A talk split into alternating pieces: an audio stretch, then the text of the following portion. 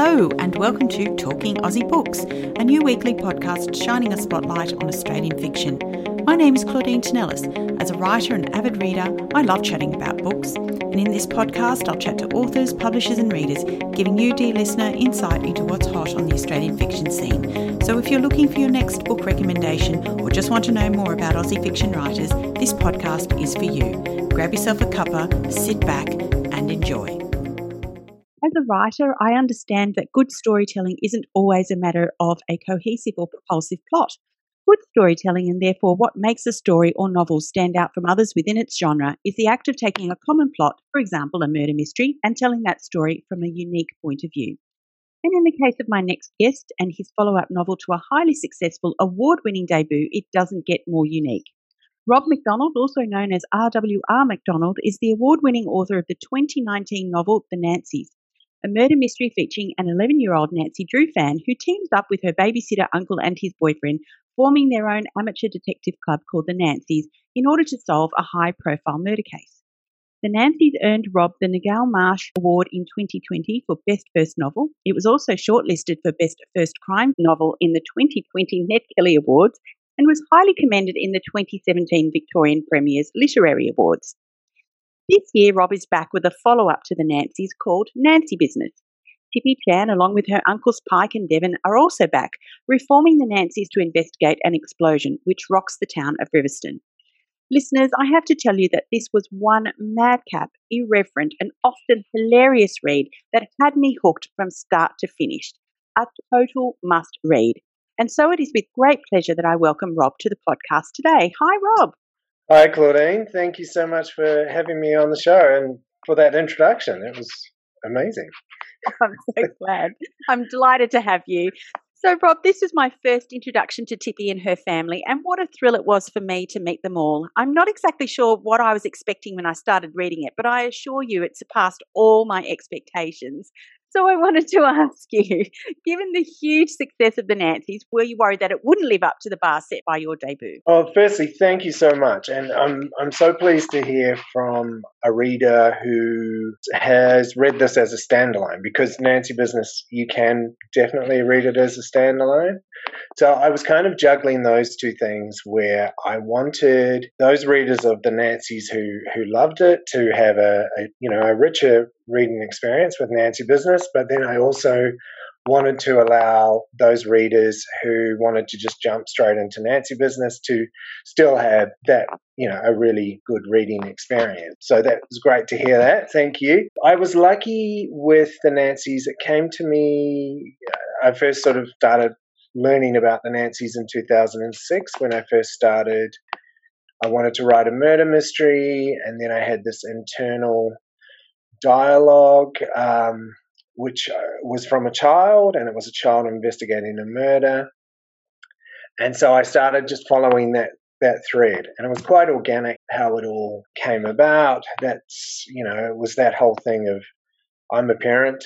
There was that thing of who would allow a child to do this. And of course, you know, we could have had a kid doing it on their own. And, you know, there's that great show now on Apple TV. Is it Home Before Dark? Where you've got she's a, a journalist and I, she's quite young. But for me, it was okay. She's got these irresponsible babysitters. It's her uncle. He's escaped from this town, and then the whole sort of story started to flow from that. But what I found back in 2006 was there was a much larger story as well from Tippy's point of view.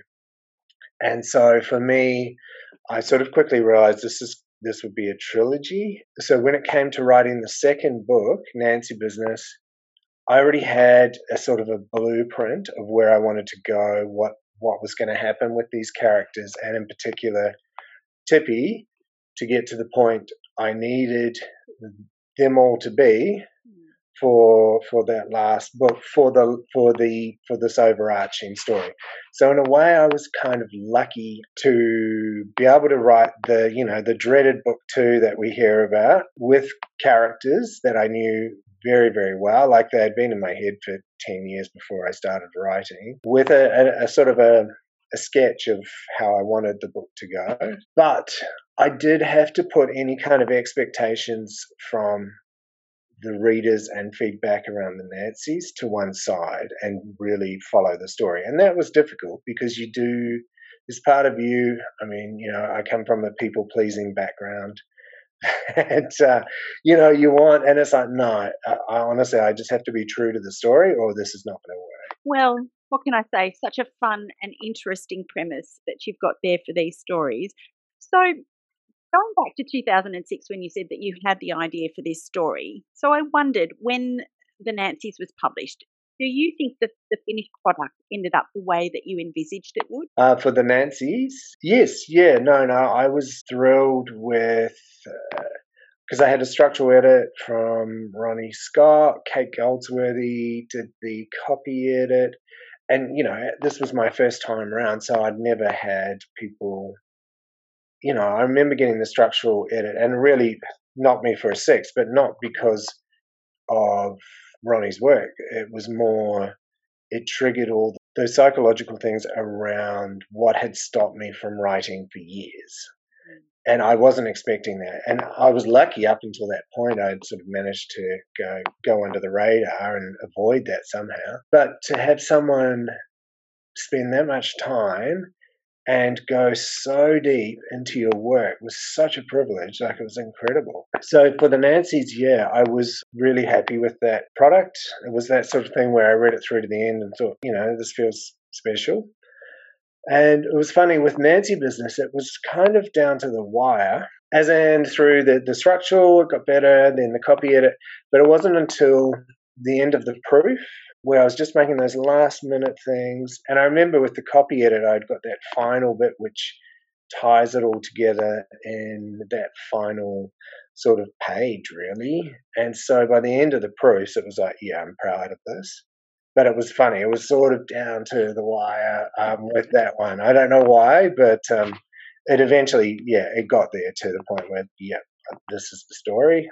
Um, happy with this. So I know I've given a little bit of an outline of what these books are about, but for those readers who have yet to discover Tippy, can you give us more detail about Nancy Business? It starts um, at the one year memorial for for Tippy, who's a 12 year old. It's the start of school holidays as well, and it's the one year anniversary of her father's death. Her uncle and uh, his boyfriend Devon are back in town, and this is the first time they've been back since Christmas, which is where the first book, The Nancy's, finished. Tippy's mum, they have a interesting dynamic and relationship. Tippy, when she was, uh, you know, for most of her life, her dad always played the good cop, her mum the bad cop, and now they're still finding their way without having that person in that dynamics, and now it's you know the two of them.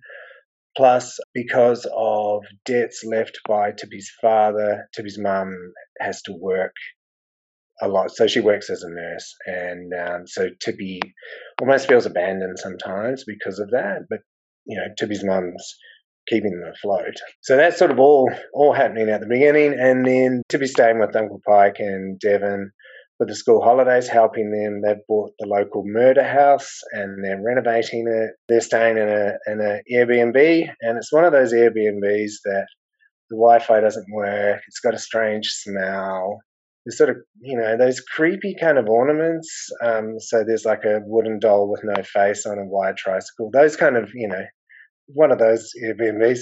and um, anyway, in the middle of the night, there's a massive explosion in the middle of town and so they race to it. And uh, not to give any spoilers, but a bomber is quickly identified. He died in the blast. He's a local. He's well liked within the town. So there's all this shock and grief within the town and, you know, trust. Uh, also, we're looking at that. But Tippy and the Nancy's sort of, there's something that doesn't feel quite right. So they reform to just take another look at this closed case. I loved this book from start to finish. Now, Tippy Chan is an incredibly unique character. She's smart, she's sassy, and incredibly strong minded for a 12 year old girl. She's also incredibly proud of who she is and her family, which I loved. So I wondered if you could tell me about tell me about your inspiration for Tippy's character. Yeah, sure.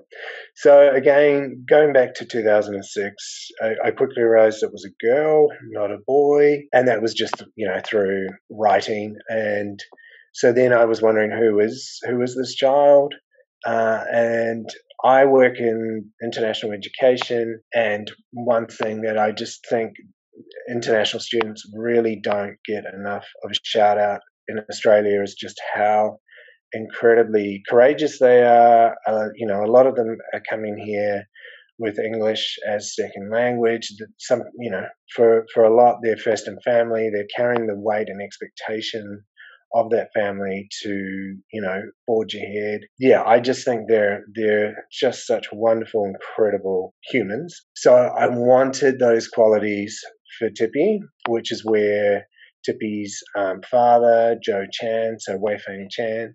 So he was an international student. He studied in Dunedin. That's where he met Tippy's mum, who is Pakeha, the same um, Uncle Pike as her brother, and she was studying as a nurse. And so for, for Tippy's determination, stubbornness, I guess also bravery, you know, that was coming from her mum. So this sort of mixture, I wanted us to be able to look at Tippy's parents and then see those qualities that she's inherited, as well as Tippy's mum says about how she didn't know where Tippy gets it for her, you know, wanting to solve mysteries or being able to see through things or, or pick up. So, you know, Tippy, when she was very young, you know, staking out at Christmas Eve to see what was happening with the presents under the tree, for example. Um, she's that kid. And then tying her in with the love of Nancy Drew just really helped kind of give her that mystery role model as well. Now, Tippy's uncles were not only her family, but in many ways I felt they were her best friends and her co conspirators. And in this book, Tippy has occasion to observe their relationship up close. Is Pike and Devon's relationship and what that looks like from a 12 year old's point of view something you consciously wanted to explore and why? Yeah, definitely. Part of the reason is, again, you know, obviously I'm aware of spoilers, so I'm going to try as much, not to put spoilers through. When Tippy first meets them, she has her two best friends from school. So she's got Todd and Sam. And then through the course of the Nancy's, unfortunately, things happen there. And I won't go into spoiler details, but by the time we get to Nancy business, she is sort of on her own. She doesn't have really that any close friends her her own age. And through the Nancys, they bonded. Um, she bonded with her uncle in Devon. And part of the reason why they sort of investigated a murder with an 11 year old was they didn't, up until now, didn't really have much to do with children at all. So they kind of treated Tippy like a peer and you know sometimes that was good sometimes that wasn't so good. So they have bonded. So tippy does see them as friends and obviously family she particularly you know relates to devon sort of almost like an older sister. So for her then to see this adult relationship it's almost this coming of age where a child starts to see the adults around them not so black and white that there are shades of grey that nobody's actually perfect or you know one way or the other. So i think there was there was part of that coming of age and also part of that i guess you know there's only so much you can shield a child from in the adult world but it's also that thing kids are always observing and this you know I know when I was a child, I knew so much more about my parents' relationship than they would ever realize. And I'm talking in terms of highs and lows and, and that kind of thing that they think, you know, it's that whispered argument that you, they don't think is being heard. I felt it was important not to sugarcoat that or not to pretend to be is blind to that. I mean, she's she's out there solving mysteries. She's super observant. So it's sort of, I guess that that uh, negative side of being super observant is you're going to pick up on all of this stuff. Further to that, I wanted to just delve into this mystery around, uh, well, not really mystery, but also Tippy trying to come to terms with her father's death. So not only is she trying to solve the mystery behind the explosion, but she's also trying to come to terms with what happened to her father. And in the process, learns that the adults in her life have been lying to her. There's a lesson in there somewhere for parents about possibly underestimating a child's understanding of the world around them.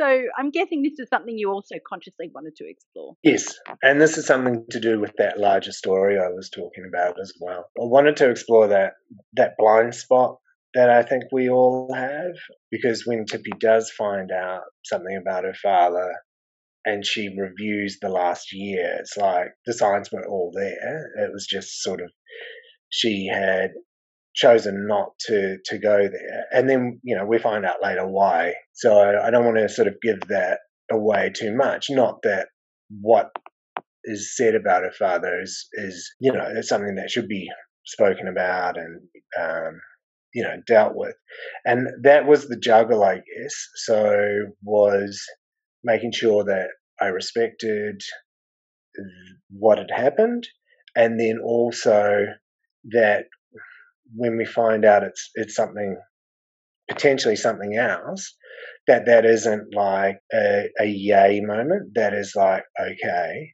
so then this is what this is, which I know sounds very cryptic to those who haven't read it, but um, yeah, I just want them to be able to go through Tippy's journey with that.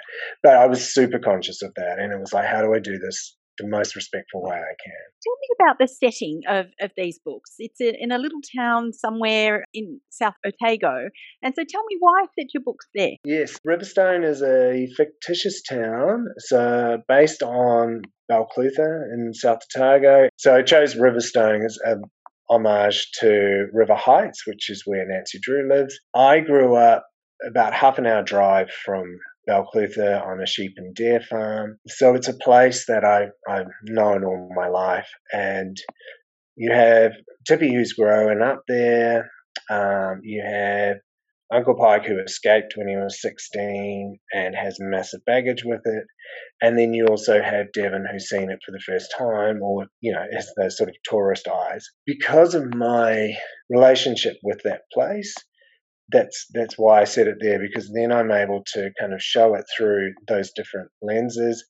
I have certainly moved on a lot um, from from where Uncle Pike sees it, but I do remember as a teenager and before I travelled overseas, I just oh yuck, I want to get out, you know, ill. It's a place where my my dad and my stepmom lived for oh over 10 years when he, he sort of semi retired from the farm. So I know it really well, and the people are fantastic there. Tippy's house is where um, is based on the on the house where my dad and stepmom were, and that sort of our little place up on the hill.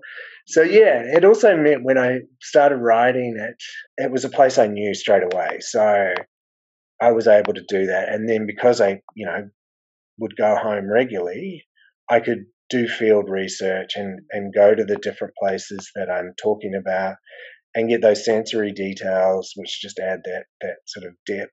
Yeah, so it was quite interesting actually. Once I'd, you know, because I'd spent so much time then actually going back to the physical place, and I was just like, oh wow, this is. uh, I really loved it. And I loved the map that was at the beginning of the book. So it really gave us a good sense of what the town looked like and where oh, various buildings were and, and how Tippy and, and Pike and Devon actually, you know, sleuth things out. I thought that was very clever, really. Oh, that's awesome. Thank you. What kind of other research, other than the physicality of, you know, moving around the place that it was set, what other research did you have to do? Sure. So Nancy Drew research, reading those books, looking for, you know, where where I mention it or where, where the characters mention it, I need to make sure that it's contextual. So, for those um, listeners that haven't obviously read the book yet, both Tippy and her uncle Pike have this massive love of Nancy Drew. So for them, it almost becomes this sort of code language that they can sort of share. And then you have Devon, who is like the reader who isn't up with Nancy Drew, kind of there trying to guess what they're talking about. So yeah, so there was Nancy Drew research. I also worked with a Nancy Drew researcher in the States called Jen Fisher, um, she's fantastic. She is the film and television um, go to person as well whenever there's a Nancy Drew project. And she's just, yeah, she's absolute wonderful. So I could like ask her questions and she'd come back with these examples and I'd go away. So that was cool. What else? Oh, because of the nature of the explosion, I was so scared to use Google because I research. yeah, I know, right? Because I was just expecting a knock at the door, right? So you know, I'd go to the library. I was working for Deakin University at the time, so then you know, trying to talk to engineers or Netflix and uh, you know those documentaries and things like that. So there's research there, and then on the mental health aspect. So definitely did uh, research around children and when there is a tra- like a traumatic event, like terrorist event, how should you talk to them? What what are they going through? The same with talking to children around suicide. So all of that was yeah, I had to research that because I wanted to make sure I was getting that stuff right. Probably have two daughters, so I wondered if uh, you could tell me what they think of Tippy and her adventures. yeah, look, they they have been wonderful, and I've, I've said it before. I don't. It wouldn't be the same books if I wasn't a dad and didn't have my daughters.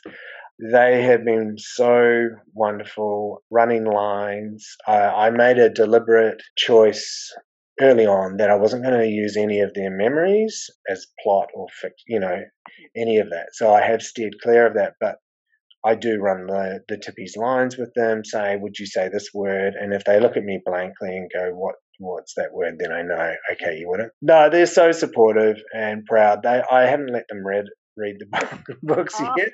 Okay, yeah, um, fair, enough, but, saying that, they probably have. So no, they're very proud, and they've just been so wonderful. With they know if I if I need to write, that's cool. They they give me that time. Rob, given your incredible success over the last couple of years, I wondered if you might share a little about your journey to publication for those aspiring writers out there listening. Of course. So I loved writing ever since I was little and had my first my first words, so I could write. So I love story and I always have. I've always written for myself, but it wasn't until 2016 when I did Faber Academy. So I did that in Melbourne, writing a novel, first draft novel, part one and part two.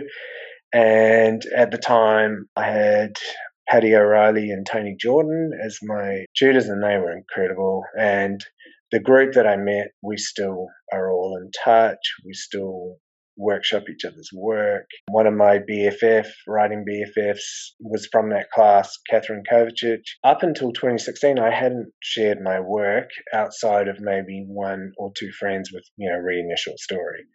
So it was a pretty massive leap. I also, it wasn't until towards the end of that year I even claimed the title writer. Like that's where I was starting from.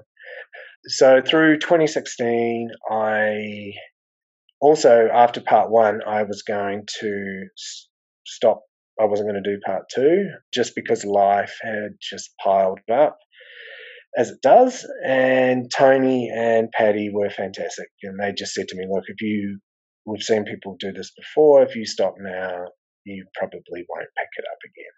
And they were one thousand percent right. And I did, you know, I did it life managed to, you know, find a way as it does. I finished my draft. I then uh, was doing different drafts and submitting it to unpublished competitions. So the Victorian Premier's unpublished was the third competition.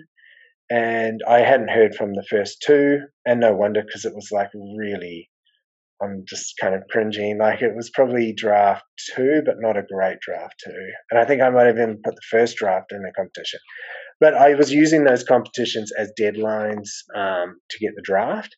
And so I highly recommend them. I mean, always check the terms and conditions, obviously, with these competitions, but they are a wonderful, wonderful way to, to start uh, submitting so I'd done a Frankenstein draft for the VPLAs, and I just honestly didn't expect to hear. And I was working on, and then I got a phone call from one of my writing friends from Faber saying you'd been highly commended, and I was just like, oh yeah. And I, I honestly thought it.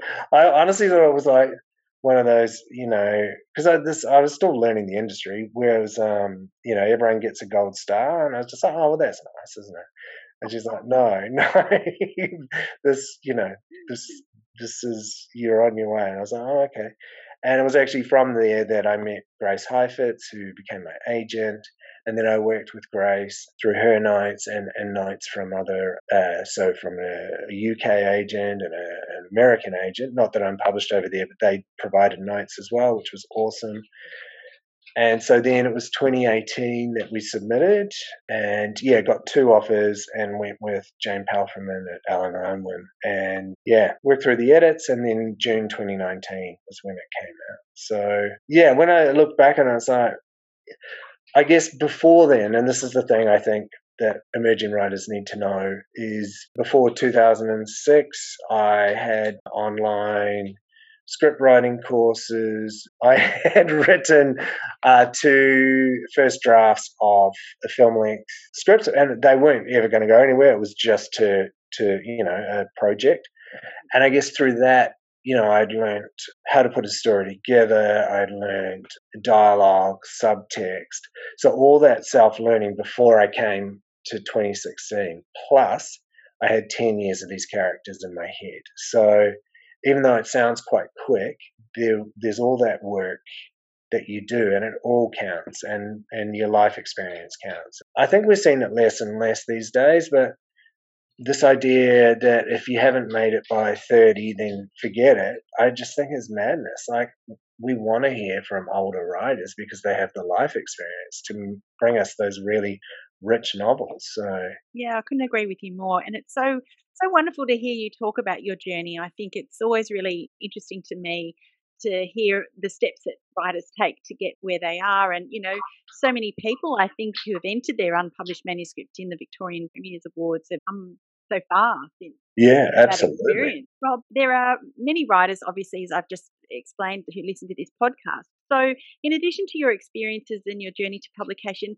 I wondered if you had any tips to offer the aspiring writers. Is my number one, and I have to remember this as well, is is follow your story and and trust your story. Like I think that for me is number one because I think like you know when I came up with the Nancy's, I was writing it, and we we would do pitching with Faber, which was wonderful because you know, we got to learn a bit about the industry with Faber Academy, and so I can highly recommend it.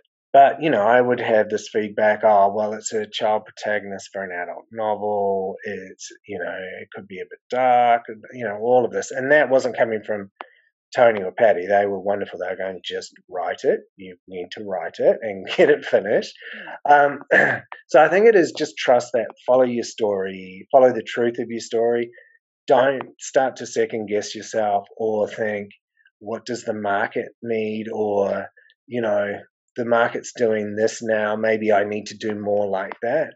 Because by the time you go on submission, that trend will be over. Or, but but also your work's going to be inauthentic and readers can pick up on that and if the reader can pick up on that then certainly the agent and publisher can so i think it is that being true to your story, which I know sounds maybe a bit esoteric, but I think writers know exactly what I'm talking about when I say that. Okay, so you mentioned trilogy at the beginning of our discussion. so does that mean you're working on number three at the moment? So yes, um, so I'm actually working on a standalone and and then the plan is to jump into number three. Okay. So the standalone is uh, adult crime. Um, so it's sort of my take on uh, you know the golden age of crime, where you've got the Manor House murder mystery weekend party. So it's a, a take on that. But absolutely, I need. I need to to write number three and get Tippy's story resolved for Tippy. Like it's one of those ones that you know what it's like as a writer. You feel like if you don't write this story, it's going to be around in your head for the rest of your life. So it's also for me to be able to go, there you go, Tippy, I've done it. Yeah. So yes, uh, working on sort of uh, that, I will be jumping into that. I should have asked this question of you before, but uh, you mentioned when you were when you were thinking about writing Tippy's story, she wanted to write a murder mystery. So I wanted to ask you, did you always intend to write crime? Yeah, it's a good question. I so the the furthest I'd ever got to writing towards a novel was a novella. Again, it was the first draft, and it was it actually was a crime story. It was a police procedural. So I hadn't always set out to write crime. Like I enjoy those um, stories. For example, the those two film scripts that I mentioned. One was a horror, and one was a, a fantasy adventure. It was a knight and a, a, romance between a knight and a Viking set in this sort of fantastical land. Anyway, now that I've got the Nancy's and like the standalone and you know meeting the crime writing community and they're so fantastic and lovely and the readers and i just feel like there is uh, at the moment i've got you know plenty of stories that i want to tell where i think with crime you have that vehicle to really explore you know some really interesting issues having that framework to bring the reader along and having that narrative drive, but also to explore bigger societal things. So at this stage, I'm I'm happy to be in that part of the bookshop. Very happy, and um, yeah, not. And I certainly wouldn't say no to some time, you know. But at the moment, the stories that I've got seem to be coming from that that side of the ledger. So yeah. If listeners wanted to find out more about you and your books, where could they do that, Rob? Yeah, so I have a website under rwrmcdonald.com and I'm also on Twitter and Instagram at, at rwrmcdonald. So yeah, please follow. I I follow back. and yeah, you can keep up to date with what's going on there. Rob, I enjoyed reading Nancy Business immensely. I'm now going to go back and read the Nancys because I oh. absolutely oh. must. I wish you every success with it and the others that will no doubt follow. Thank you so much for joining me on Talking Aussie Books this morning. Thank you so much, Claudine. I really loved it. Well, that's a wrap, folks. If you enjoyed this podcast, please leave a review on iTunes or drop me a line via my Instagram at Claudine Tinellis or on my webpage, claudinetinellis.com. Thanks for listening. Until next time, happy reading.